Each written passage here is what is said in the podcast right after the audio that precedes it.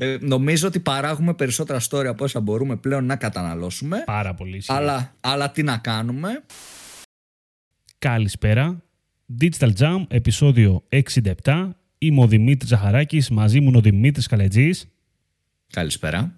Εδώ μαζί σας για άλλη μια Κυριακή. Στο σημερινό Jam θα κάνουμε μια μικρή, μικρή σχεδόν αναφορά ε, γύρω από τα web stories της Google που βγήκαν επίσημα πριν λίγο καιρό, πριν λίγες μέρες.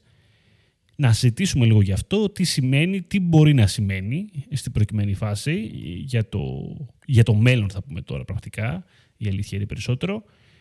Και λίγο να λιωθούμε λίγο πάνω σε αυτό το καινούριο placement που δημιούργησε η Google. Καινούριο από μια όψη, εντάξει, πώς το πεις τώρα αυτό. Καινούριο θα το πούμε, όντως, εντάξει.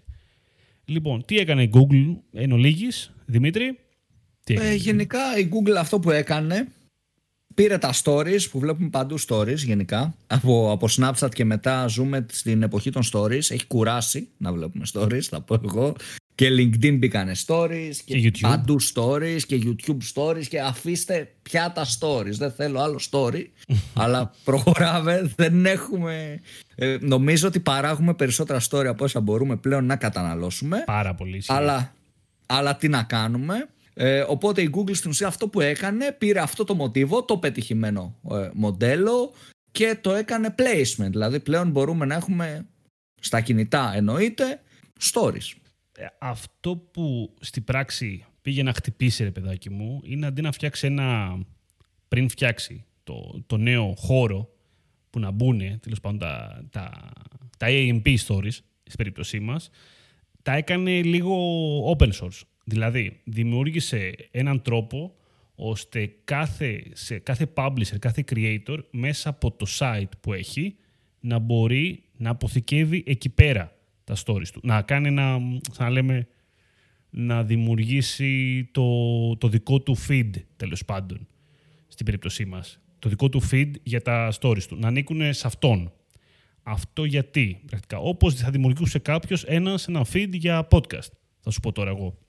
Όπως έχουμε εμείς, όπως κάνουμε feed για τα podcast και τα διαμοιράζουμε μετά στι πλατφόρμες. Κάτι αντίστοιχο λοιπόν πήγε να κάνει με τα stories. Αυτό ο λόγος τώρα που κολλάει, κολλάει στο γεγονός ώστε από εκεί πέρα να γίνεται distribution και να πηγαίνει στο, και στο Google Search και στο Google Image και κυρίως αυτό που πάει περισσότερο να, να προμοτάρει θα σου έλεγα τώρα, το Discovery. Ε, το Discovery γενικότερα προσπαθεί πάρα πολύ Google να τον ισχύσει. Αυτό καταλαβαίνω και με τις διαφημίσεις το βλέπουμε πάρα πολύ, ό,τι σημαίνει το Discovery, αλλά από ό,τι φαίνεται και μέσα από τα stories προσπαθεί να δώσει περισσότερο έμφαση. Τώρα, το AMP Stories είχε ξεκινήσει εδώ και πολύ καιρό στο εξωτερικό, είχε ξεκινήσει με κάποιους publishers, μεγάλα ή δεσιογραφικά δίκτυα, ας πούμε το Vice από ό,τι έχω δει, ρε παιδάκι μου είχε τρέξει. Δεν ξέρω κανένα άλλο, το βλέπω. Λοιπόν, λοιπόν ε, κυρίως πάντως ήταν ε, από ό,τι έχω δει τουλάχιστον ήταν publisher και κάποιες μικρές κατηγορίες από creators. Πιο ιδιαίτερες κατηγορίες.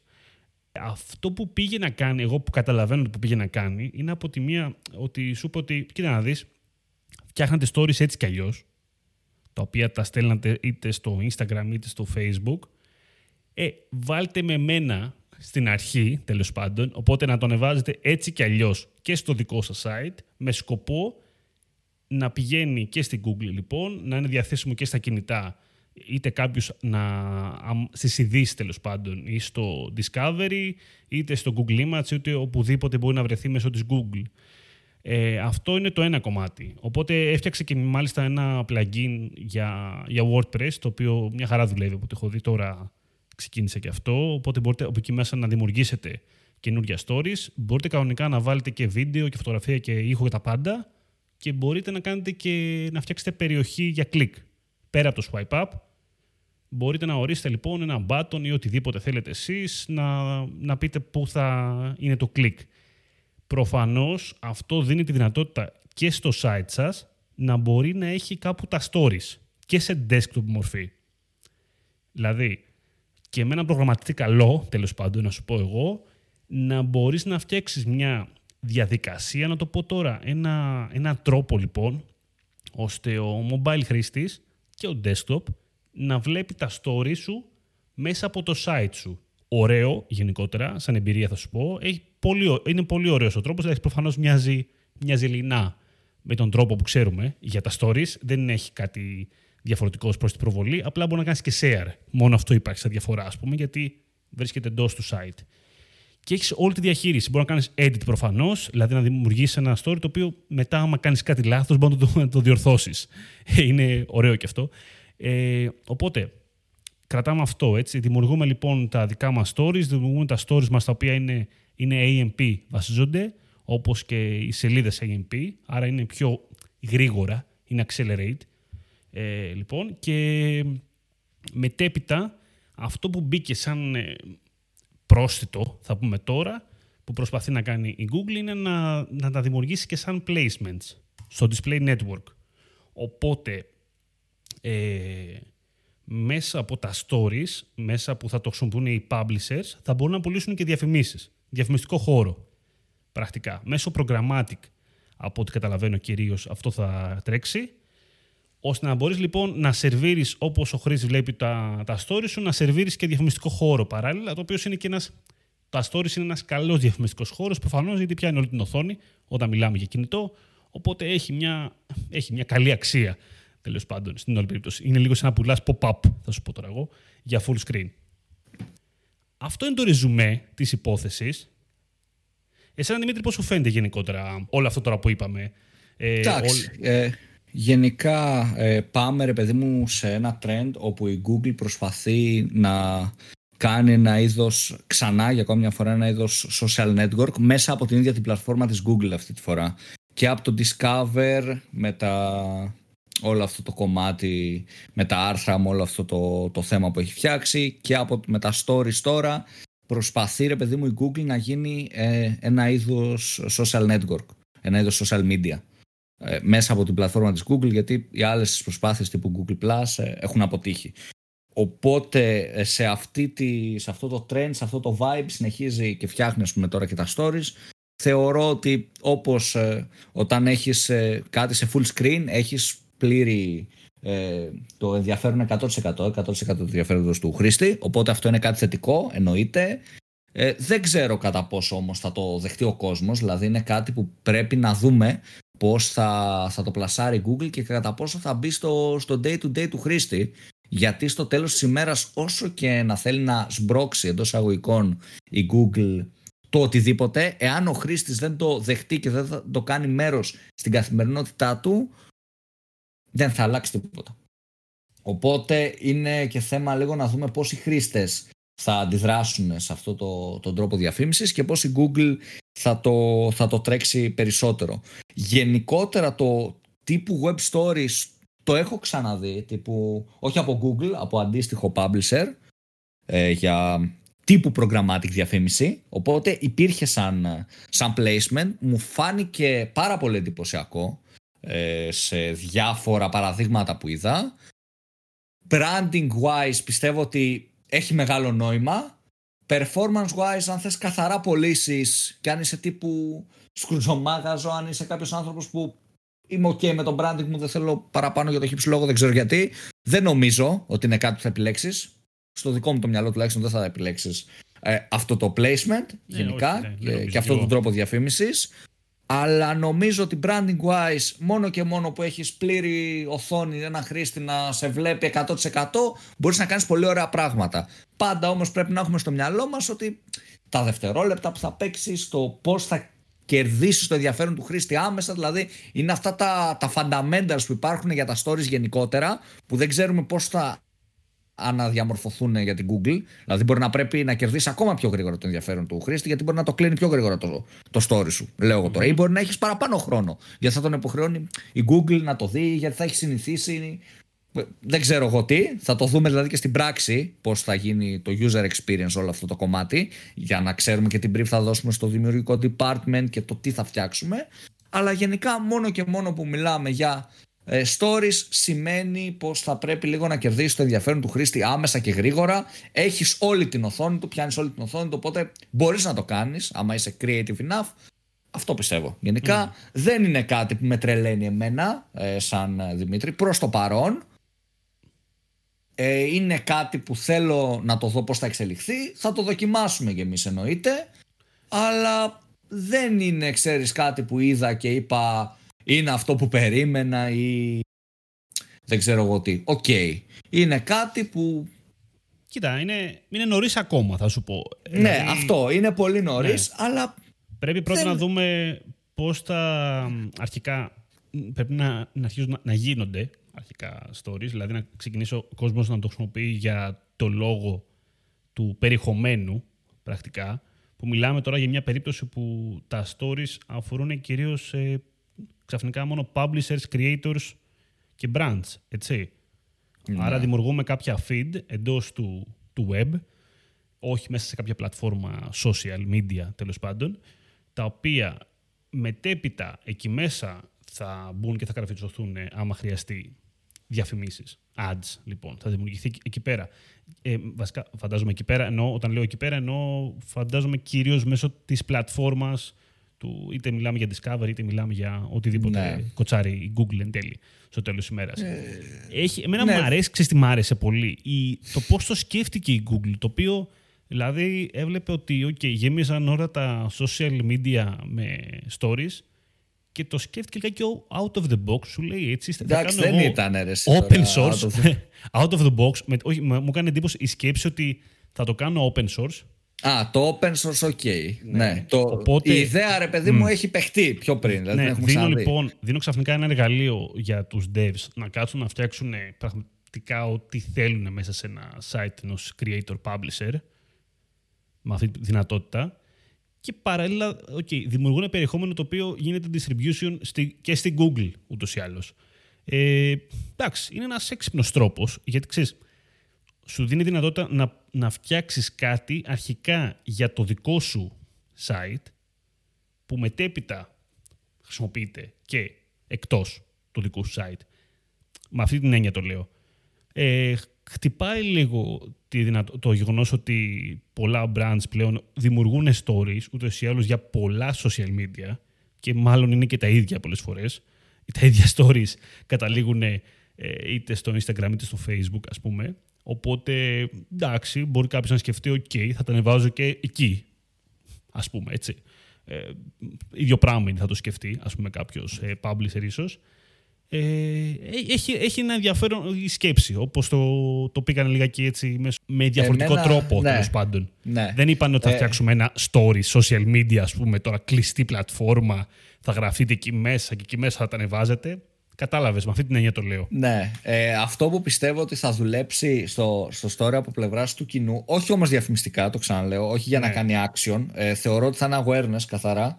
Και γιατί, γιατί το πιστεύω, δηλαδή να δώσω μια εξήγηση πώς το σκέφτομαι. Θα φανεί, ρε παιδί μου, έτσι ένα prediction κάνουμε. Μπορεί να, να τα ακούμε, ξέρω εγώ, ένα χρόνο μετά που τα stories αυτά θα είναι το νούμερο ένα για το e-commerce και να γελάμε και να λέτε τι υποκαλαϊτζή και να, να με δείχνουν με το δάχτυλο αυτός από τα σεπόλια ο marketer που δεν ξέρει και τέτοια ε, αλλά θεωρώ ότι ρε παιδί μου, επειδή θα βασιστεί το content όχι σε individuals, αλλά σε publishers. Δεν θα βασιστεί σε personas, θα είναι σε publishers, θα είναι σε site. Η λογική για να μπω και να δω τα stories και πιστεύω ότι αυτό μπορεί όντως να, να δουλέψει είναι το να δω γρήγορα τίτλους και νέα με εικόνες κτλ. Και, και, και, να δω να αποφασίσω τι θα διαβάσω εάν θέλω κάτι να διαβάσω, εάν υπάρχει κάτι καινούργιο. Δηλαδή, απλά και γρήγορα να πω, για να δω λίγο τα νέα, ρε παιδί μου. Swipe, swipe, swipe. Α, δεν μ' αρέσει τίποτα. Ή α, κάτσε έφυγε αυτός από το Big Brother. Κάτσε να το ανοίξω. Κάτι ναι, τέτοιο. Ναι, ναι, ναι, ωραίο. Οπότε, όντως. Οπότε θα... εκεί πατάνε αυτή, και αυτοί. Αυτό. Αυτή η λογική πατάει ξεκάθαρα εκεί. Οπότε θεωρώ ότι μπορεί, έχει ελπίδες, αν το δουλέψει σωστά η Google, ε, να το χρησιμοποιήσει ο κόσμος. Δηλαδή, εγώ φαντάζομαι πολύ εύκολα να μπαίνω, να θέλω να δω λίγο marketing news ας πούμε γιατί θα είναι personalized φαντάζομαι τα feed σου ανάλογα με το διαβάζεις όπως είναι και στο, τα discover στο, το, τα άρθρα που σου δείχνει τέλος πάντων να μπαίνω λίγο γρήγορα να, να θέλω να δω 5-6 τίτλους να τα βλέπω το φαντάζομαι και νομίζω ότι θα το κάνω ρε παιδί μου. Είναι κάτι που θα κάνω. Οπότε δουλεύει στο μυαλό μου και είναι κάτι ε, πολύ ωραίο και πολύ δυνατό και θα μπαίνουν οι χρήστες. και μπορεί δηλαδή υπό προϋποθέσεις μπορεί να δουλεύει και να πάει πολύ καλά. Αλλά ε, δεν νομίζω ενώ έχω μπει ε, να διαβάσω ένα άρθρο λίγο γρήγορα και θέλω να δω άρθρα και είμαι σε αυτό το mood να μπω στη διαδικασία, ξέρεις, να να αγοράσω κάτι, ας πούμε, εκείνη τη στιγμή. Μου φαίνεται, ρε παιδί μου, περισσότερο ε, ένα tool για awareness, να είμαι top of mind στον καταναλωτή, να τον κυνηγήσω μετά με ένα display remarketing, να τον κυνηγήσω μετά με ένα facebook remarketing, να τον κυνηγήσω κάπου αλλού τέλος πάντων να το βρω, αν υπάρχει το remarketing, γιατί φεύγουν τα cookies, φεύγουν τα πάντα, οπότε θα το δούμε αυτό. Τέλος πάντων, όταν θα δει μετά το ad, να κάνει το action. Γιατί με θυμάται, γιατί με ξέρει. Ή να μπει στο Scrooge ρε παιδί μου και να πει αυτό είναι το, το κατάστημα που είδα το, το web story πριν δύο εβδομάδες οπότε να με εμπιστευτεί υποσυνείδητα. Αλλά δεν φαντάζομαι ότι θα κάνει action εκείνη τη στιγμή γιατί είσαι σε διαφορετικό mood. Είναι διαφορετικό το να μπω στο Instagram να δω stories φίλων μου και να πω α, αυτά τα απόψη να τα αγοράσω και είναι διαφορετικό να ανοίξω stories που ξέρω ότι είναι από publishers. Άρα θέλω κάτι να διαβάσω. Θέλω να δω τα νέα. Είναι ρε παιδί μου σαν να ανοίξω τις ειδήσει και να περιμένω να ακούσω σε 10 τίτλους, σε, σε 5 λεπτά, να ακούσω τι έχει γίνει στη χώρα, δεν ξέρω εγώ τι, στον κόσμο. Και να πεταχτεί ενδιάμεσα ένα παπούτσι και να μπορώ να το αγοράσω, να μην ακούσω τα νέα. Δεν νομίζω ότι είμαι σε αυτό το mood. Θεωρητικά. Θα φάνει ναι. βέβαια στην πράξη. Αλλά σαν prediction πιστεύω αυτό. Ότι είναι ένα πολύ δυνατό ε, awareness, ε, awareness εργαλείο. Είναι ωραίο και γραφιστικά μιλώντας μπορούμε να κάνουμε πολλή δουλειά. Αλλά παραμένει νομίζω εργαλείο που το κύριο κομμάτι θα είναι το awareness. Mm-hmm. Και είναι και ωραία πλατφόρμα μπορώ να σου πω. Το plugin δηλαδή που το εγκατέστησα είναι αρκετά εύκολο και και γενικότερα για να δημιουργήσεις ένα, ένα story, ας πούμε, από τον υπολογιστή σου. Ωραία. Νομίζω, νομίζω αυτά, Δημήτρη. Μη το, δεν θέλω να το τραβήξω άλλο. Εγώ νομίζω ότι το καλύψαμε. Τι λες; Ναι, ναι, νομίζω είπαμε πολλά. Ήδη κούρασε το επεισόδιο αυτό. ναι. Έλα, μην το λες έχει, έχει, εμένα με κούρασε, να σου πω την αλήθεια, γιατί έχω κουραστεί ψυχικά με τα stories. Δεν μπορώ άλλο stories. Κοίτα, η αλήθεια είναι. Δεν θέλω, δεν θέλω να ξανακούσω για stories, ρε παιδί μου. Πώς να το πω. Ναι. Θέλω απλά να ξυπνήσω μια μέρα και να μην υπάρχουν stories. Κάτι τέτοιο, δεν ξέρω. Με έχει κουράσει, δηλαδή. Ναι. Θα ήθελα πάρα πολύ να μάθω. OK, okay, λέγαμε. Τώρα, ναι, είναι Δεκέμβρη τώρα που μιλάμε. Είμαστε λίγο πριν το, 2021. Και θυμάμαι ότι λέγαμε πέρσι, το Γενάρη, που λέγαμε για την νέα χρονιά και τα trends και τέτοια, ξέρω εγώ, ότι λέγαμε ότι τώρα είναι το 20 θα ξεσκιστούμε στα stories λογικά. Έτσι. Κάτι τέτοιο θυμάμαι ότι ναι. λέγαμε. Αυτό που αναρωτιέμαι είναι αν εν τέλει φέτος το, τα γιώσαμε τόσο πολύ από τη τόση παραγωγή που έγινε ή δεν ξέρω, είναι, πάνε, πήγανε καλά τα stories αντικειμενικά; Ή το παρακάναμε, δημιουργήσαμε τόσο πολύ και έγινε ένας, ένα χάος ας πούμε και πάνε λίγο πέφτουν σιγά σιγά. Σαν, ε, ναι. σαν προβολή εννοώ τώρα, σαν views μιλάω τώρα. Δεν έχω καταλάβει ακόμα. Θα ήθελα πάρα πολύ να μάθω μια έρευνα, να δω τι γίνεται εν τέλει. Δηλαδή, τα stories έχουν αυξηθεί, οι προβολές stories ή έχουν μειωθεί το, το 20. Δεν το έχω καταλάβει. Δεν έχω, δεν έχω εικόνα πραγματικά. Κοίτα, θα κάνουμε για prediction τώρα κάτι θα κάνουμε ένα και λοιπόν, ανασκόπηση. οπότε να, τα πούμε, ναι, καλύτερα εκεί επειδή είμαστε τέλος έτους, να πούμε ότι αυτό που χρωστάμε είναι δύο πράγματα. Γιατί έτσι είναι τα σωστά podcast. Είναι ότι ξεκινάμε να κάνουμε μία μικρή ανασκόπηση του, του έτους, ένα επεισόδιο που κάναμε και πέρσι, και άλλο ένα επεισόδιο το οποίο θα κάνουμε ένα. Πώς θα το πούμε αυτό, θα το πούμε δυστυχώς με το χειρότερο τίτλο ever. Trends λοιπόν για τη νέα χρονιά. Το χειρότερο τίτλο ever που θα μπορούσαμε να βάλουμε. Ε, αυτό που κοροϊδεύουμε δηλαδή και να προσπαθήσουμε να δούμε τι περιμένουμε για την επόμενη χρονιά. Και θα είναι ενδιαφέρον, Δημήτρη, ξέρεις να κάνουμε φέτος. Για πες. Να δούμε τι trends είχαμε πει πέρσι ναι. για να δούμε αν έχει παληθευτεί τίποτα. Νομίζω δεν έχει παληθευτεί τίποτα. Αυτό πιστεύω κι εγώ. λοιπόν. να δούμε. Να δούμε πώς πήγε η στήλη ε, με τα, τον booker της εκπομπής. Ε, αυτό. Ε, ωραία. Οπότε να, να κλείσουμε γενικότερα να πούμε ότι στο επόμενο επεισόδιο θα πούμε λογικά, θα κάνουμε μάλλον την ανασκόπηση της χρονιάς, οπότε σας περιμένουμε. Λίγο πιο χαλαρά, λίγο να σιγά σιγά να, να κλείσουμε το, το έτος και μετέπειτα περιμένει και έρχεται και η ώρα της ανασκόπησης. Αυτά λοιπόν, ε, αυτά λοιπόν αγαπητοί ακροατές για σήμερα. Να πούμε ότι μας ακούτε σε Spotify, Apple Podcast, στο digitaljump.gr και σε όλες τις γνωστές podcast πλατφόρμες. Ε, ευχαριστούμε πολύ που μας κάνετε follow γενικότερα και μας ενισχύετε όπως μπορείτε και το βλέπουμε και αυτό που ανεβαίνουμε στα charts κτλ. Και, και, και μας κάνει καλό και χαρούμενος. Ε. Συμφωνώ πάρα πολύ Δημήτρης σε αυτό. Έτσι μας βοηθάει και εμάς γιατί είναι κάτι που δεν υπάρχουν διαφημίσεις ενδιάμεσα γιατί δεν μας πληρώνει κανείς γιατί δεν θέλουμε.